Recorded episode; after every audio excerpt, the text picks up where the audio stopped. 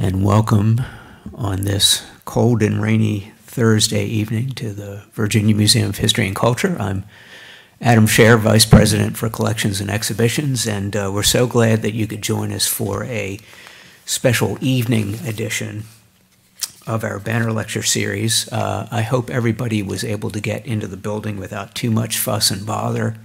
Uh, realize that it's a, a, bit of an inconvenience, but um, as you've probably seen uh, just walking through what's going to be called Commonwealth Hall, uh, there's been a, just a tremendous transition um, from uh, the way that you've probably seen the building uh, for years and uh, and what we're hoping to uh, reveal to the public in in May. Um, and we're very close uh, to completing the construction part of the project. Uh, we're working full swing on our exhibition program, uh, so there'll be a lot more for everybody to see uh, when you come back uh, in May. Um, we uh, we're very glad to welcome our Facebook and YouTube viewers, as well as folks here in the auditorium.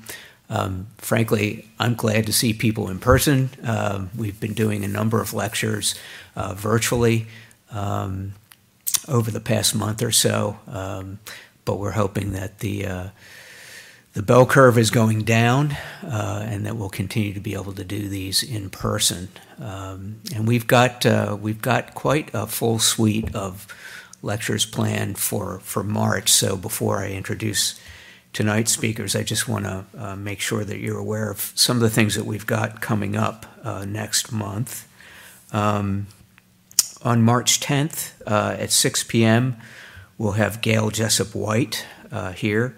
Uh, she's the Public Relations and Community Engagement Officer for Thomas Jefferson Foundation. Uh, she'll be speaking about her book, Reclamation Sally Hemings, Thomas Jefferson, and a descendant search for her family's lasting legacy. On March 15th at noon, that's our traditional uh, banner lecture time. Uh, we'll be very pleased uh, uh, to have Charles Bryan, Dr. Charlie Bryan, with us.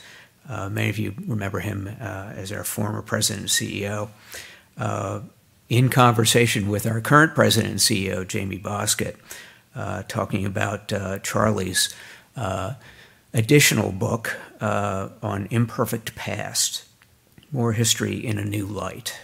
And then on March 18th at noon, uh, we'll continue our partnership with the John Marshall Center for Constitutional History and Civics, and we'll welcome Akhil Reed Amar, who will be talking about his recent book, The Words That Made Us America's Constitutional Conversation, 1760 to 1840. So mark your calendars for those. Uh, there'll be reminders coming out about those programs.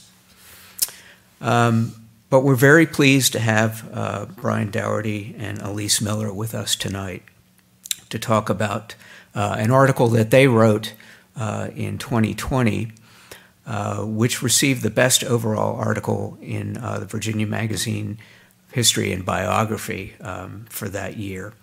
Uh, the title of their article was A New Era in Building Black Educational Activism in Goochland County, 1911 to 1932.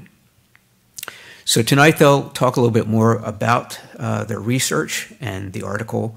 Uh, they'll discuss community efforts to increase educational opportunities for African Americans in Goochland County in the early 20th century and the connections between those efforts and other communities in the South.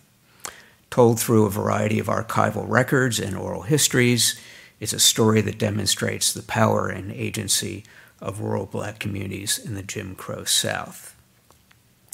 Brian Daugherity is an associate professor of history at Virginia Commonwealth University.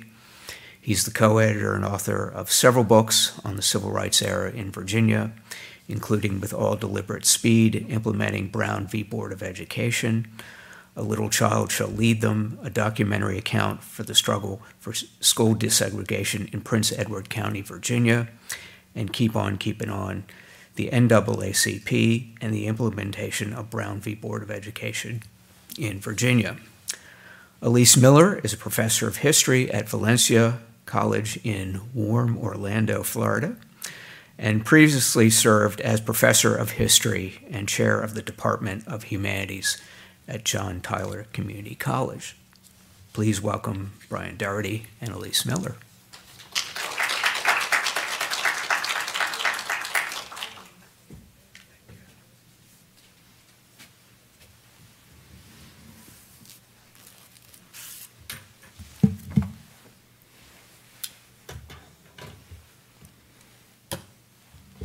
Thank you so much, Adam. And thank you to the Virginia Museum of History and Culture. It's an honor and a pleasure to be here this evening to speak to you all about our research. I'd like to thank the leadership of the museum and the staff for all the help and assistance, uh, particularly Graham Dozier.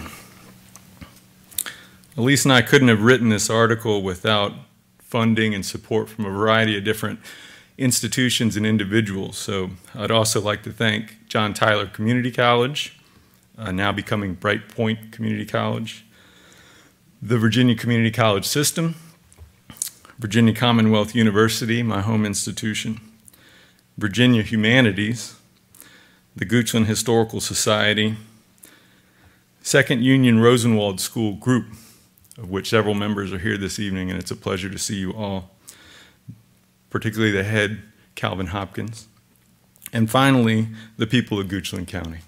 So thank you all so much.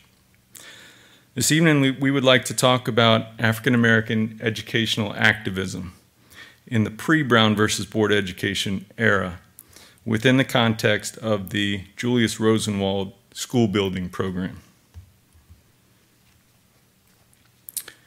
During the era of Reconstruction, after the Civil War, African Americans helped create Southern public school systems, and large numbers of freedmen and freedwomen pursued educational opportunities for themselves and their children, despite substantial white resistance. After the Reconstruction era ended in the 1870s, white Southerners regained control of the region's political system and its schools. Throughout the Jim Crow era that followed, black communities fought an uphill battle for adequate educational opportunities, winning some important victories, but remaining frustrated by gross inequities in educational funding and official support. Black activists were savvy and persistent, writing letters, appearing before local school boards, fundraising, threatening litigation, and otherwise asserting the right of African American children to have an education equal to that of white children. This struggle demonstrates the power and agency of rural black communities during the Jim Crow era. As in other communities, Goochland's African American residents effectively secured better treatment and educational opportunities via their efforts. It also reflects the long civil rights movement, as historian Jacquelyn Dowd Hall has phrased it, with roots stretching back to Reconstruction. Moreover, this grassroots activism both informed and was informed by regional and national figures and organizations. Recognizing and analyzing this advocacy, we believe, expands our understanding of black activism during the Jim Crow era, educational philanthropy, and Southern educational history, as well as how this era of black activism was linked to subsequent civil rights achievements. There's growing interest among scholars in the history of African American education during the Jim Crow era. Historian James Anderson, in his pioneering study, The Education of Blacks in the South, 1860 to 1935, underscores how black public education in this era developed within a context of oppression and white supremacy. In Virginia and elsewhere, white racism resulted in an unequal educational system for African Americans. Local control, coupled with the disenfranchisement of black voters during and after Reconstruction, allowed authorities, authorities to effectively starve black schools of resources. In Virginia, schools were racially segregated from the outset, and officials consistently spent less money to educate African American students than white students. The burden of supporting a dual education system, one for whites and a separate system for blacks, was a unique challenge. State governments provided assistance, but many southern states, including Virginia, did not prioritize educational funding.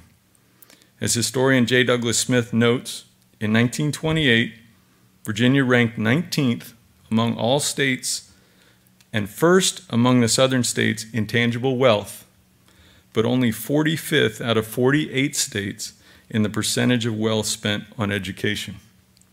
In this climate, white communities often attempted to secure the largest portion of the meager resources for themselves at the expense of black students. Within this context, African American educational activism was a means of resistance to oppression. During Reconstruction, black politicians eagerly helped create public school systems throughout the South, including Virginia's in 1870.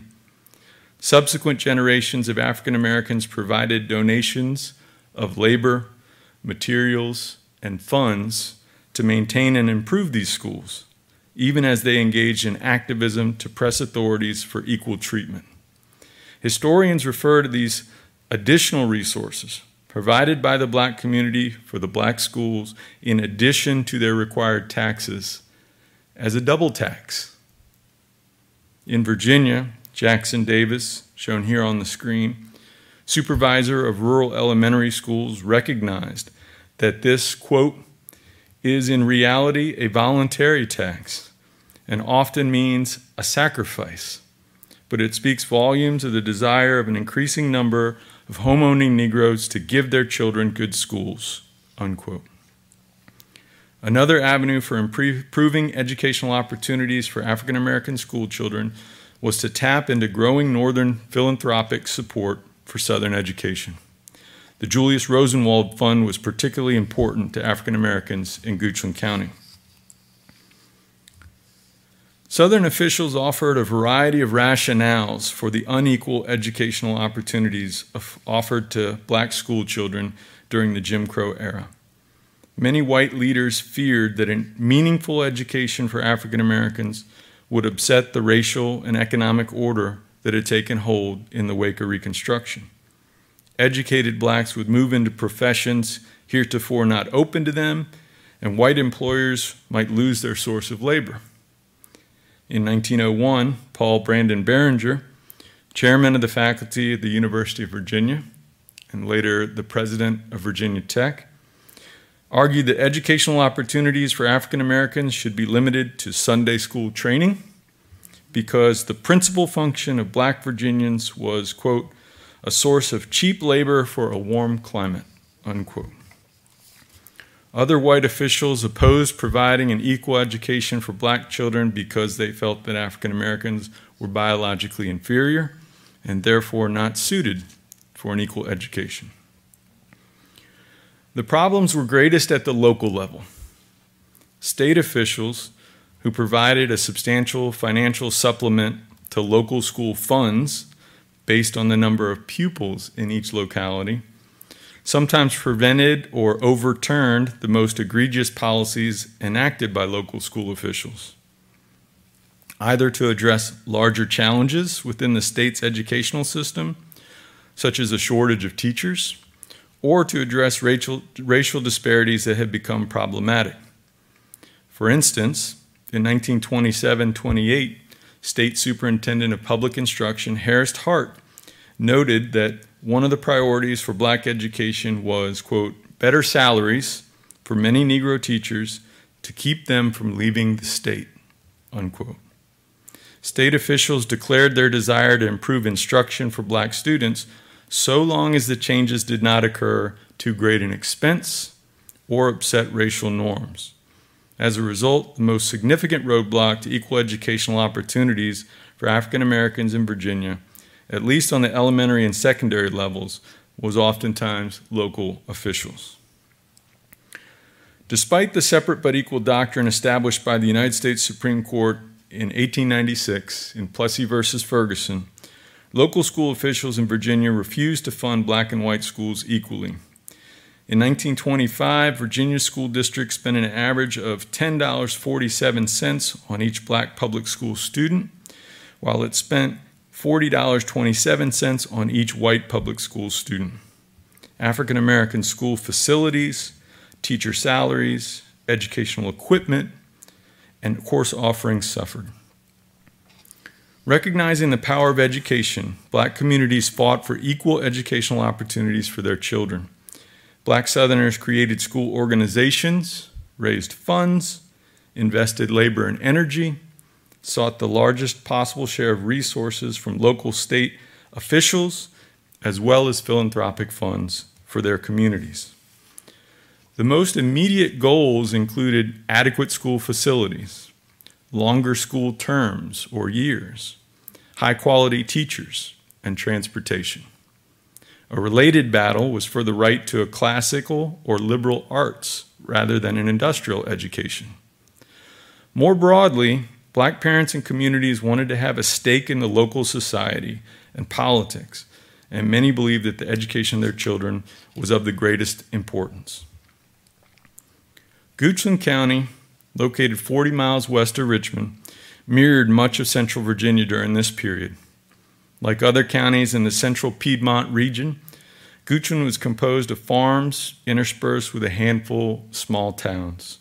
Its population of 8,863 in 1920 was 46% white, 54% African American. Much of the black population, however, was unable to vote because of disenfranchisement laws and Virginia's 1902 state constitution. Records demonstrate that county officials, government, and school, all white, provided better educational opportunities for children of white race. Goochland County officials levied taxes allocated for education to supplement state funding. In the early 1920s, the county school board received approximately $25,000 from both the state and the county. The combined state and local money, however, was not distributed equally. Although the number of black children enrolled in the county schools consistently outnumbered the number of white students, county officials spent significantly less on the instruction of black students than white students. Because the state distributed its share of funding based on the number of pupils, this meant local officials used money intended for African Americans to educate white pupils. And you can see the statistics on the screen from the 1917 18 school year, as well as the average per capita cost of instruction for white and black students between 1927 and 1932. Among African Americans, oral history interviews with former students and teachers demonstrate that the emphasis on education began at home, where parents emphasized its importance to their children. Former student Dr. James H. Bowles Sr., a graduate of Fauquier Training School, a Rosenwald School, explained a common sentiment in Goochland County. Quote, My family believed in education. Like I said, my father couldn't read or write, and he emphasized education. My mother emphasized education, and I think it was true of most of the black community. They emphasized, go to school, I hope you don't have to work like me. Unquote. African American parents fought for the best possible education for their children. In Goochland County, the struggle was primarily a local grassroots movement, but its advocates were connected to activists elsewhere in Virginia and nationwide. Outside the county, the Virginia Normal and Collegiate Institute, now Virginia State University, Virginia Union University, and Hampton Institute, now Hampton University, played important roles. School leagues, or patron leagues, as they're sometimes known, local organizations that supported a specific school, were particularly significant during this era of black activism. These school leagues were made up of parents with children in the schools and sometimes other interested community members and activists. The leagues began to develop in Goochland around 1912 and spread quickly. By early 1914, they, inf- they influenced, excuse me, all facets of education in the county.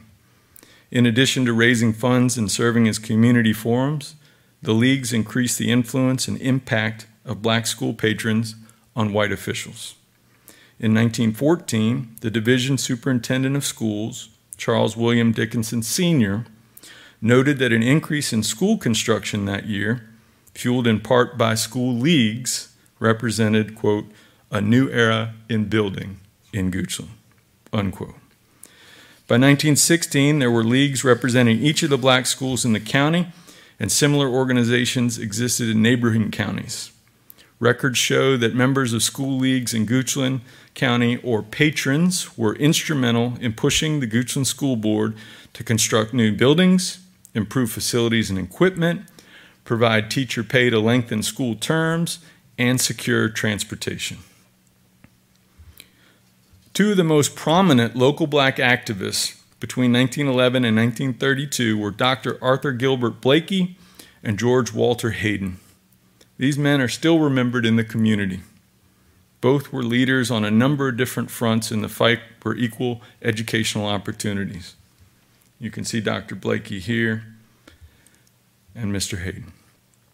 They were joined in this fight by other local people who wanted to bring about change, such as John T. Cook, George Henry Dickinson, Dickerson, excuse me, and many others.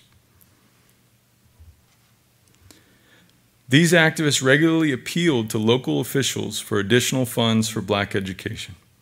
Sometimes the school board requested that representatives from the black community appear at its meetings, but generally these representatives went down to the courthouse, a phrase we heard often, to assert the educational rights of the black community with no invitation or arrangement with the school board. Sometimes they carried with them petitions or letters from the communities they represented, and they asked the board to respect the rights of black citizens. Committees representing the colored patrons, quote unquote, also regularly appeared before the school board requesting improvements. In their appearances, league members often presented petitions on behalf of a particular league or school. In doing so, they showed their determination to participate in the political process and requested, often successfully, that the county address their concerns. In April 1924, the patrons of Second Union School wrote to Goochland County School Superintendent S.C. Cottrell regarding the budget being considered by the school board. The letter was signed by the Second Union School League and its president, T.A. Daniel. It noted that the budget manual claimed, quote, the county pays all expenditures, unquote, for the school, but that this was not the reality.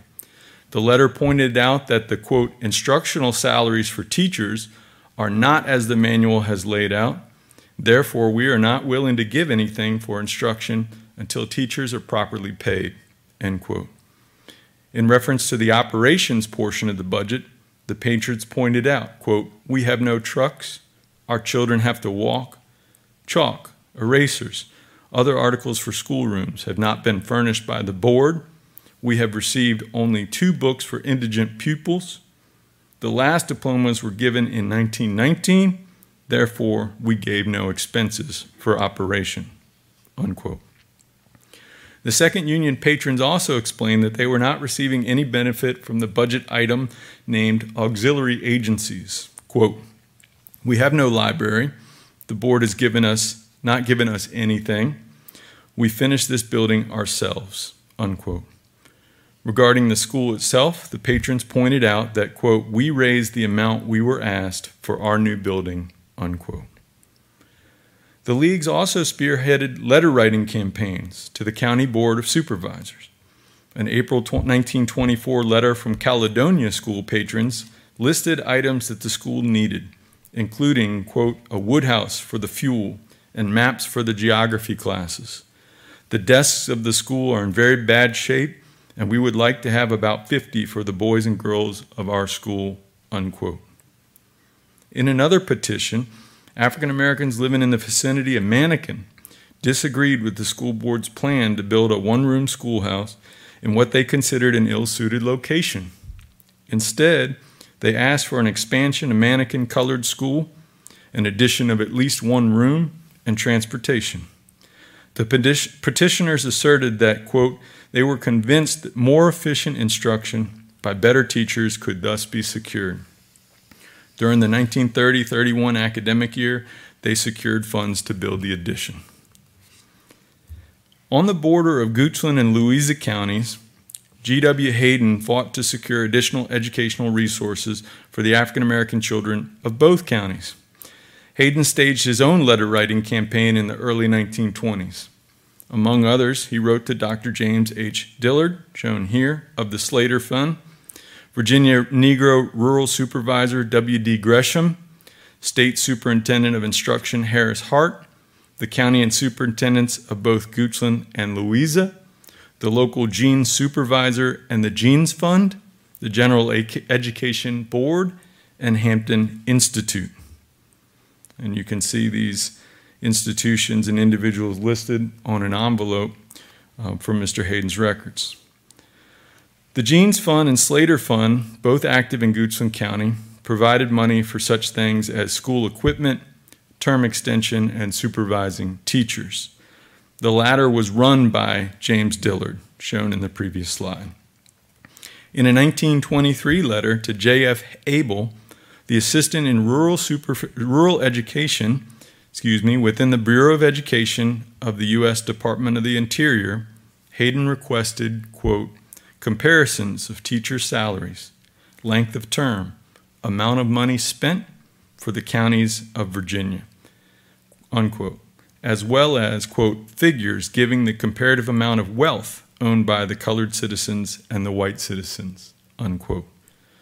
His query suggested a sophisticated agenda and predated the Virginia NAACP's teacher, salary, teacher education equalization campaign for more than a decade. Hayden also inquired with the Department of the Interior about the comparable amounts of wealth owned by blacks and whites in Goochland and Louisa counties. He did this in order to demonstrate that the African American residents were paying significantly more than they were receiving in funding for public schools when compared to taxes paid by whites and funding received for white schools. In doing so, Hayden was implicitly arguing that blacks were not receiving their fair share of tax funds for education. When League representatives asked for a new building, as has been mentioned, the school board often required the League to come up with a portion of the money or other assets. Patrons donated lumber, both for building and heating schools. If a school needed painting, the school board might be persuaded to purchase the paint, and the patrons provide the lumber excuse me, provide the painter. In most cases, the leagues were also expected to shoulder the majority of repair costs. Though they paid taxes like other county residents, African Americans were forced to shoulder an additional burden in order to elevate the quality of education for their children to the level of education provided to the county's white children. Fundraising for school construction and repairs was a major function of the leagues. They did so via rallies, dinners, and church services. In fact, in the 29 counties included in the 1914 annual report of the Virginia Supervisor of Elementary Rural Schools, local black communities raised a combined nearly $31,000 for new buildings, term extensions, and school improvements. The funds raised by the school improvement leagues made up the significant majority of funds spent on any aspect of African American education. In this context, national philanthropic funds that supported black education were significant to the opportunities available to African Americans.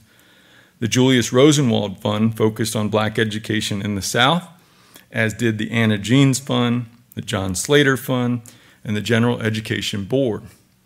African Americans throughout the region were familiar with these organizations and successfully sought funding to supplement their private contributions to build schoolhouses, lengthen school terms, increase teacher salaries, and provide transportation to black students. African Americans leveraged the resources of the black community to secure funds and incentivized white school boards to appropriate money as well.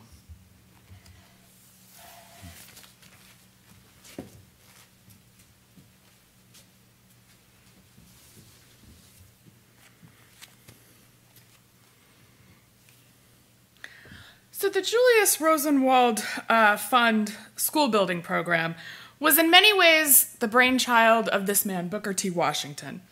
As early as 1904, Washington wrote to Dr. Samuel Green um, about the need and the importance of African Americans benefiting from the Peabody Fund. The Peabody Fund provided money, largely in the form of challenge or matching grants, for school building, teacher education, and industrial education. The Peabody Fund supported both white and black education, but Washington faced a challenge. He noted it by saying, quote, I mention that colored race because in many cases I find that people are likely to overlook their welfare in a board where their race is not directly represented, unquote. Washington argued that building and improving black schoolhouses would transform the lives and opportunities of African Americans, and he made it his mission, and that of the Tuskegee Institute, to bring new and better schools to Southern blacks, starting in Alabama. In 1911, Booker T. Washington met Julius Rosenwald, president of Sears, Roebuck and Company, and the following year, he convinced Rosenwald to give money to be distributed by Washington to assist the development of rural black schools in Alabama, an outgrowth of an earlier Tuskegee Institute program. Out of this came the Rosenwald School Building Program, which constructed more than 5,000 black schools in 15 southern states between 1917 and 1932, including 367 schools in Virginia and 10 in Goochland County. The Rosenwald School Building Program and other Northern educational philanthropic organizations were motivated by a combination of factors. In part, they feared the growing tide of Southern blacks moving north during the First Great Migration, believing that lower wage workers in the North might destabilize the business employee relationship and a large black population might negatively affect race relations. Support for Southern black education might stem the growing tide of black migrants. At the same time, many philanthropists were also motivated by progressivism, a turn of the century strain of thinking that advocated improving the conditions of society, especially for the poor. Educational philanthropists supported better school transportation, longer school terms, and higher teacher salaries as a means of lifting up those on the lower levels of American society, especially African Americans. However, Northern white philanthropists generally supported improvements to Southern education, including that of African Americans, while catering to the views of Southern whites. For example, they did not challenge the segregated nature of Southern education. In his examination of Rosenwald School building in North Carolina, historian James Leloudis argues that the building campaign helped create and promote a kind of, quote, updated paternalism, unquote, aimed at, quote, moderating conflict, unquote, wherein, quote, African Americans could aspire to, quote unquote, better things in life within the safe confines of a patron client relationship, unquote. Thus, new educational resources were offered within the confines of Jim Crow and the racial discourses prevalent throughout the Western world in the early 20th century. Nonetheless, for several decades in the early 1900s, Northern philanthropic funding provided crucial support for black education in the South, including Goochland County. Between 1917 and 1932, the Julius Rosenwald Fund helped construct 367 schools, three teachers' homes, and 11 school shops in Virginia. The schools had a student capacity of 42,840 and employed nearly 1,000 teachers. The total cost of the new buildings, grounds, and equipment in Virginia was nearly $2 million. Of this cost, African Americans contributed, contributed about 22%. White contributions totaled about 1%. The Rosenwald Fund contributed about 15%, and state and local contributions um, amounted to about 62%, primarily from tax revenue. In the 15 states where the school building program operated, African Americans collectively contributed 17% of the funds. The Rosenwald Fund contributed about 15% of the funds. Private white contributions totaled about 4% of the funds. And public funds made up the remaining 64% of the funds. This is um, another of the Rosenwald schools in Goochland County. Importantly, Rosenwald grant funds encourage states and local school boards to expend money that they would not ordinarily have spent on black schools. For its contribution, the Rosenwald Fund required matching funds from both public and private sources. The fund also required that each school building and the land it was built on, two acres minimum was the requirement, to be deeded to the local public school system. In Goochland, the school board often factored in Rosenwald Fund aid when it was approached for school building funds, in part because the county was poor, rural, and had one of the lowest tax assessments in the state. The county school board, which regularly ran a deficit and was sometimes forced to, to end the school year early, could not provide adequately funded segregated school systems on its own. Rosenwald funds helped fill the gap. In Goochland County, 10 schools for African Americans were constructed with assistance from the Rosenwald Fund, and this is one that you see on the screen. Six of these were built as two teacher schools, three were built as one teacher schools, and Fauquier Training School was a five teacher school. Together, these schools educated generations of black residents. Some of these uh, residents of Goochland County educated in these schools are here today. The total cost of the schools was $28,456. The African American community contributed about 21% of those funds. Private contributions from white residents of the county totaled about 1%. The Rosenwald Fund contributed about 17%, and state and local government contributed 61%. Now, even when schools were available, a lack of transportation prevented some black students from completing their education. Dr. James H. Bull Sr., and there was you, you uh, saw an image of him in an earlier slide. He attended Cal- Caledonia School in 1928. After completing the seventh grade, he wanted to attend Fauquier Training School. Fauquier was the only high school for African Americans in the county, and they had lobbied hard for its construction in the early 1920s. However, there was no transportation available, and so James Bowles was forced to repeat the seventh grade at Caledonia School. Fortunately, he was mentored by his neighbor, Dr. A.G. Blakey. Together with other community activists, including G.W. Hayden and John T. Cook, Blakey pressed the school board for transportation to Farquhar, to Fauquier Training School. Excuse me. Cook's daughter, Ruth Cook Johnson, remembers that, quote, if anybody wanted to go to the high school, they would have to walk or either get a ride because there was only one bus, and that bus was segregated. The black children could not ride that.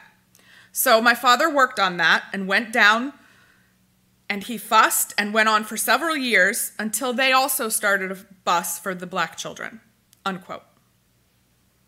In April 1929, however, the school board told Hayden it could no longer continue bus service to Fauquier because of a lack of funds.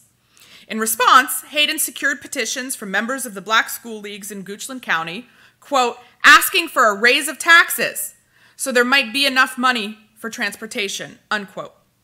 In addition, Hayden appeared before the school board to press for tra- transportation to Fauquier so many times that the minutes are peppered with phrases like, again, in reference to his requests.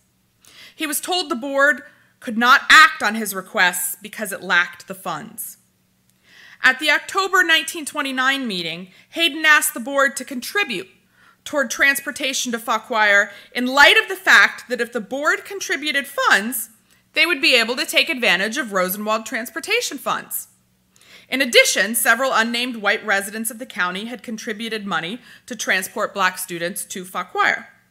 Finally, the school board passed a resolution stating, quote, the school board will enter into the transportation proposition only as a partner to handle the funds, but still not give any financial support to same, unquote.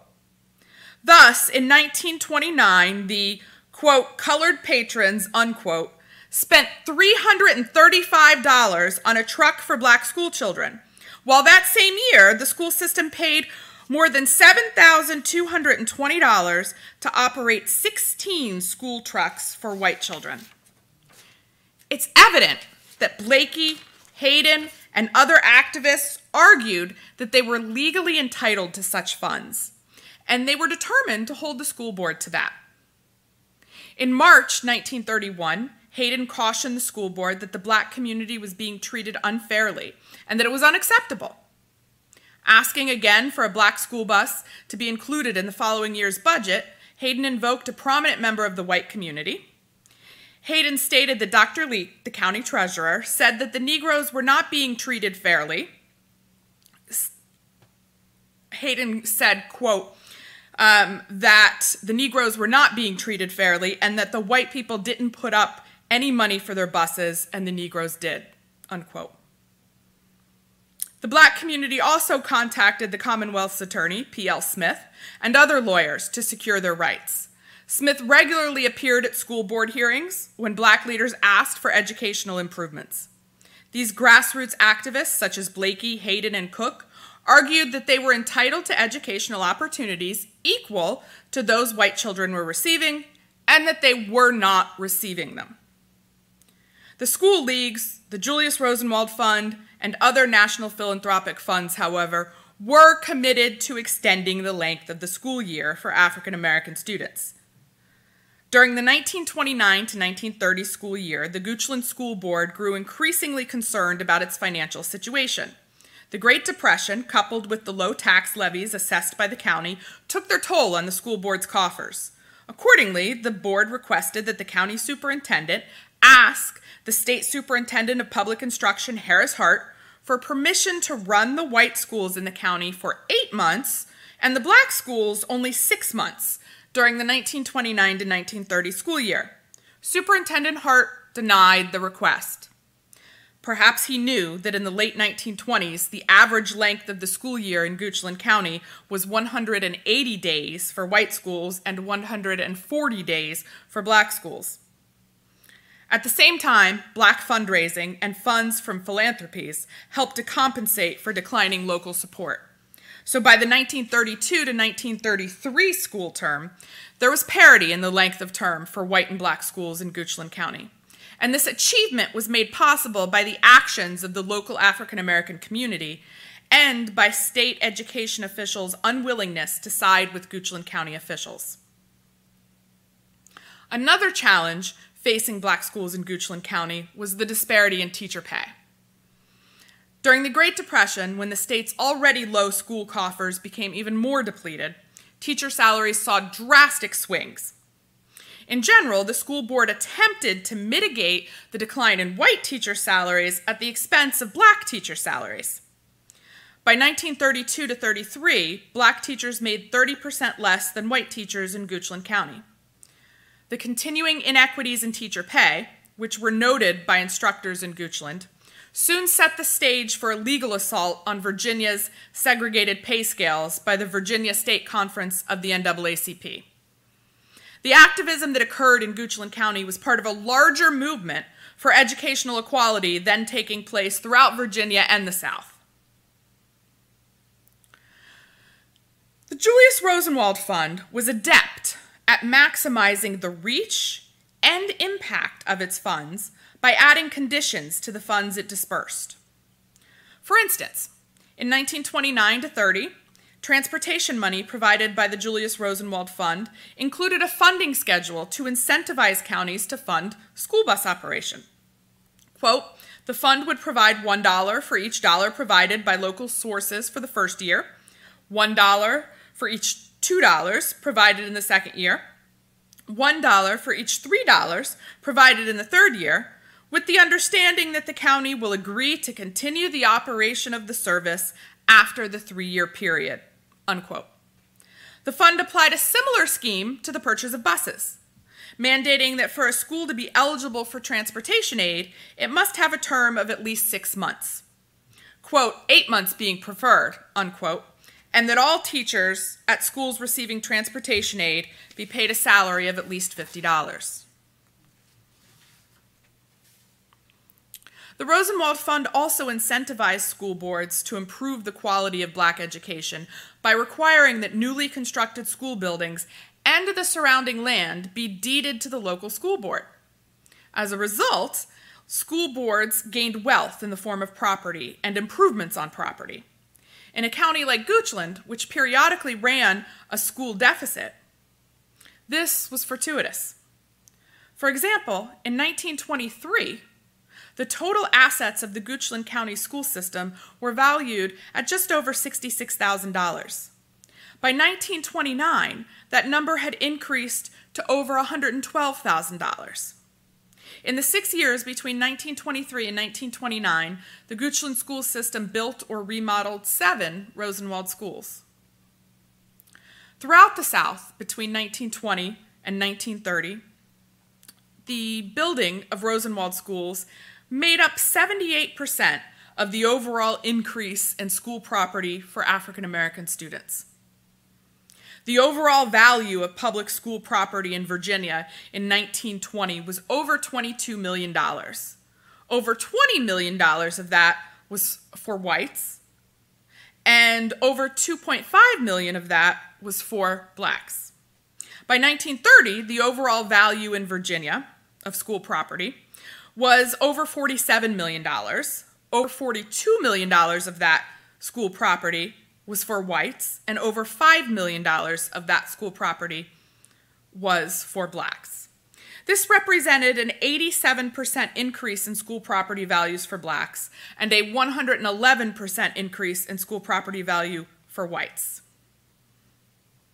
The increase in public money spent on school property for African Americans between 1920 and 1930 was over $2.3 million. And over $1.8 million of that, or 78% of it, was directed toward the construction of Rosenwald schools.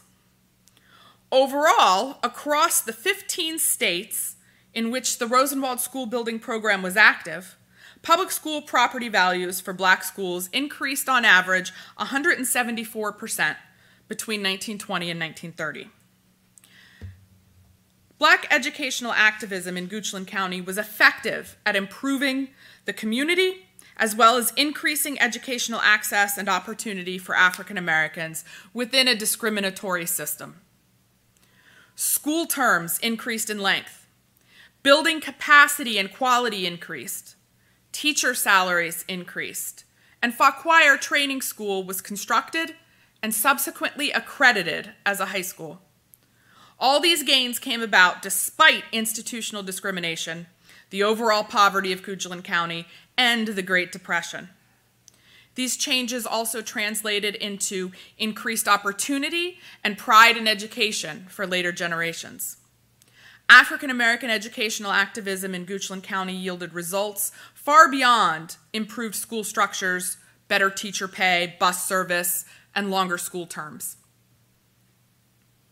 educational access increased. And though education remained separate and vastly unequal, increased parity was reached between black and white educational opportunities. The benefits were dramatic. Between 1910 and 1930, the number of African Americans over the age of 10 who were illiterate in Goochland County decreased from 1,368 to 573. The Rosenwald School Building Program did not challenge the status quo of segregation in the South, nor did it require states or localities to equalize funds spent on black and white schools. In fact, as we've seen, the very existence and need for the Rosenwald School Building Program is testament to the devastating effects of segregation and racism on education in the South, as well as of the double tax required of African American communities desiring access to improved educational opportunities for their children. Nonetheless, the Rosenwald School Building Program significantly increased the availability and quality of educational facilities available to black school children throughout the South. And records have shown that Rosenwald schools increased attendance rates as well as the number of school years completed. In doing so, they also helped strengthen the tradition of grassroots educational activism within African American communities. Black parents and communities sought a stake in society and politics, and they were willing to sacrifice financially and in other ways to participate.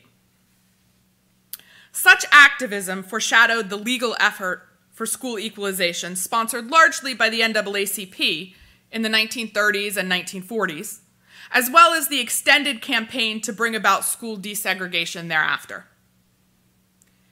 In the 1930s, the threat of initiating legal action to compel school equalization in Goochland County led to a settlement with the school board.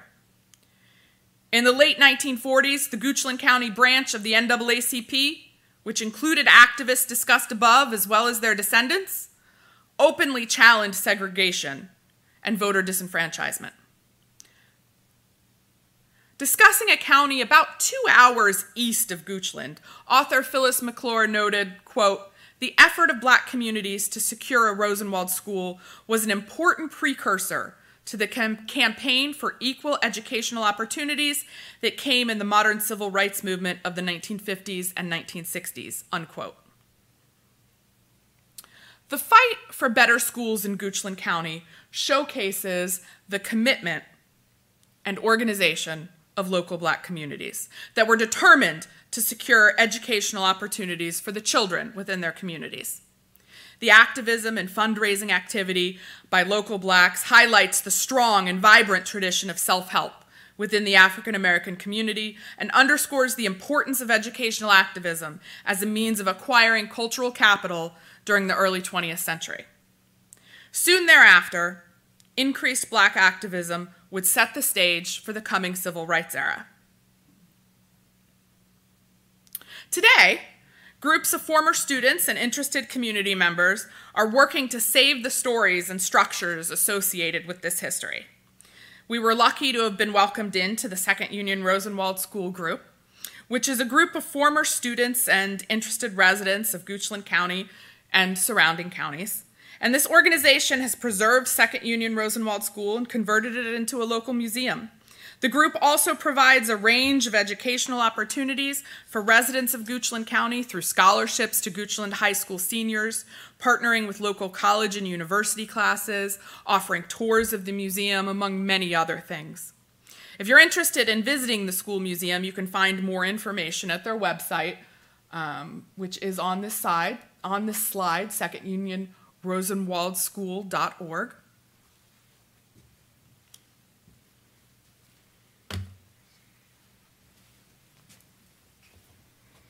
We've also worked with Second Union School Group and Virginia Commonwealth University to record and make accessible the stories of students of these former schools in the form of oral history interviews.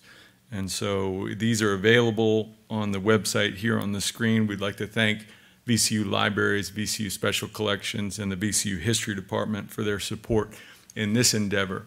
But on the website, you can see filmed oral history interviews, photographs, documentation related to the article that we've just presented, as well as the story behind it. So thank you all so much. We'll be happy to take any questions that you might have. And I believe that there are some microphones that will circulate the audience. If you do have a question, you just raise your hand and they'll bring a microphone to you.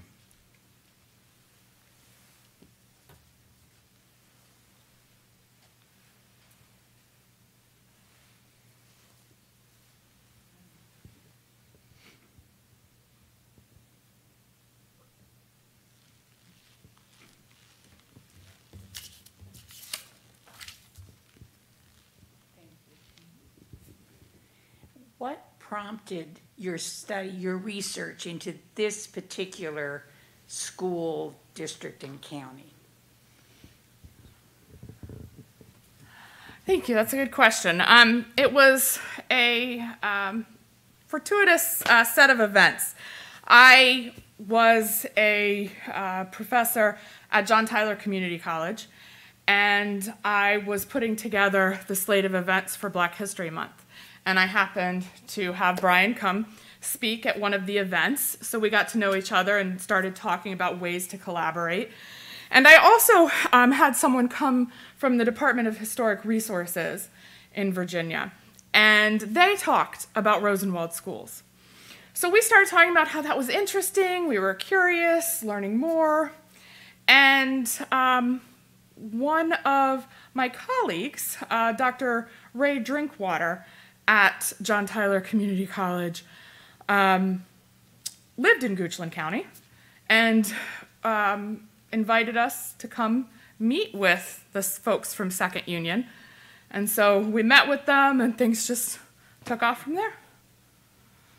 They were so gracious in, in welcoming us and sharing their stories because, as we said, this article would never have happened. The oral history interviews obviously would not have happened without the people of Goochland County trusting us with their stories. And, and I'll just add that a number of uh, communities that uh, were sponsors of Rosenwald schools or that had Rosenwald schools built within the county or within the school district have been uh, restoring these schools in recent years. It's been a bit of a, a movement around the state of Virginia, a difficult challenge to be sure, but an important one for historical preservation purposes as well as to tell the stories of the schools and the importance of them.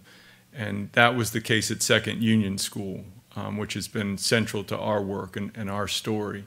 Um, they were in the midst of uh, renovations and converting the school into a museum. And uh, as part of their work, um, you know, we offered to conduct some oral history interviews to offer a visual element to the museum and to uncover any stories that we could that we thought might be of help to their effort. And um, so it was a it was a true partnership from the very beginning.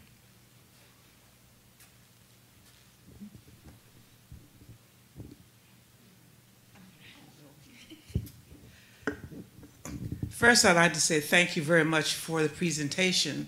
Uh, it was very informative. And I don't have a question, I just have a comment. Um, December 1st, 1987, I was appointed as the principal of Goochland Elementary School. And I knew absolutely nothing about Goochland. I knew that I wanted to be a school administrator. The only thing that I heard about Goochland was that Goochland was the most racist place to work. And you know, and I didn't know anything about the Rosenwald or anything of that nature.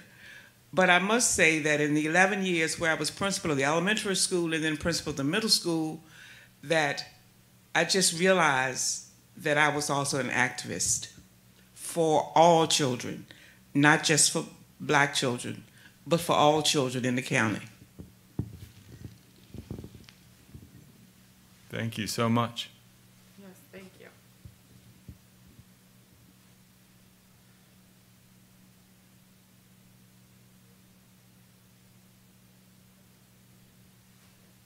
I'll I'll just ask a quick question. Do we know what percentage of Rosenwald schools have been identified in Virginia and are still standing or, you know, any idea? Um, so, so I know that there's a number of organizations, including Preservation Virginia, um, who have been, and the Department of Historic Resources, who have been working on taking an inventory. Um, I am not sure if that inventory is complete yet.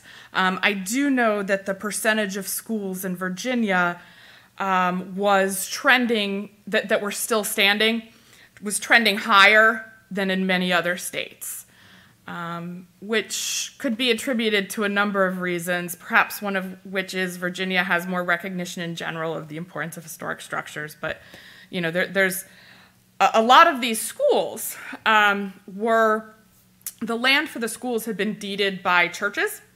Um, and that was the case with Second Union. And so that particular school um, had been used by the church then.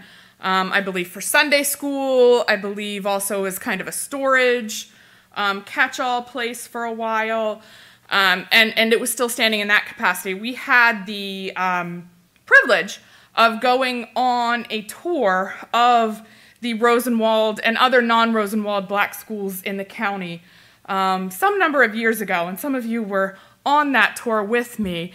And we got to view all of these schools that were still standing. And for some of them, like Chapel Hill School was a school in Goochland County that was no longer standing, though interestingly, its woodshed was still standing, um, which was also built to Rosenwald specifications.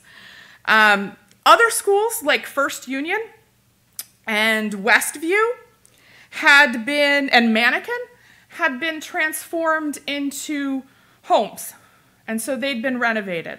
So those were very interesting to see the different architectural renovations and, and what was still remaining of the original um, structural integrity of the school. So that's how some of them survived.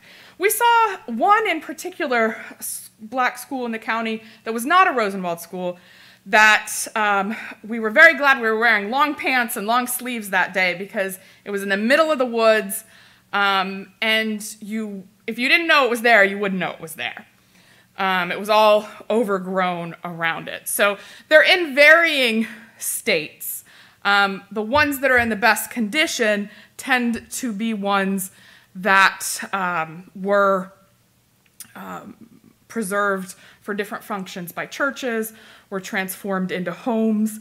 Um, I've toured some structures in other counties that were ruins, um, some rubble on the ground.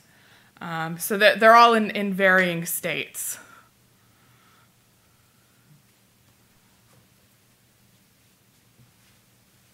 And I, I think the only thing that I would add to that would be that when school desegregation occurred in Virginia after 1954, and when it really became a reality in the late 1960s and the 1970s, uh, many of the former African American schools were closed as a part of that process.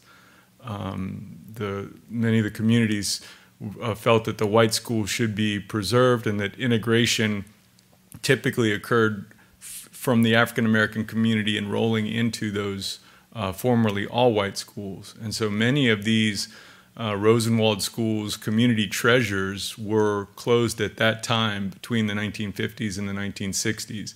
And um, that, of course, has been um, a part of the story of trying to have them preserved and maintained and so forth.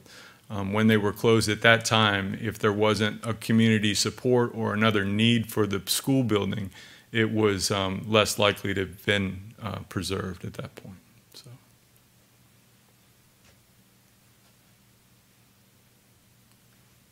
Well, if there's no other questions, we'd like to really thank you all for coming, for listening to the story, for your interest, and for your support. Elise and I will be milling about here at the front of the room. We'll be happy to take any additional questions that you might have.